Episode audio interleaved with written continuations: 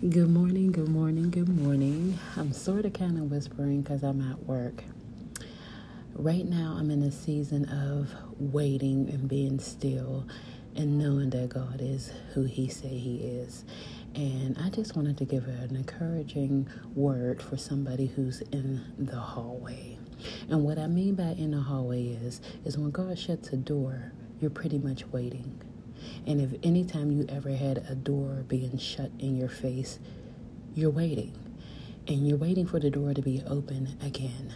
And you just got to understand that sometimes God shuts doors because what he sees behind it, we don't see.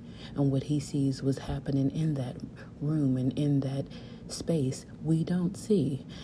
And just like if what we see up the street, he sees around the corner.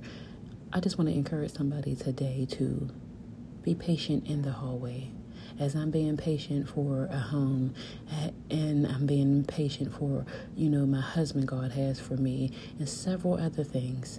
I'm getting happy because I know God is going to bring all of that to the forefront. And what's for me, I want what God has for me period, point blank. I don't want what the enemy has. I don't want what somebody else has. I want what God wants for me. So my desires are dumbed down. The thing that I want and I need and God wants for me is what I'm going to get. God bless. Amen. Have a good day.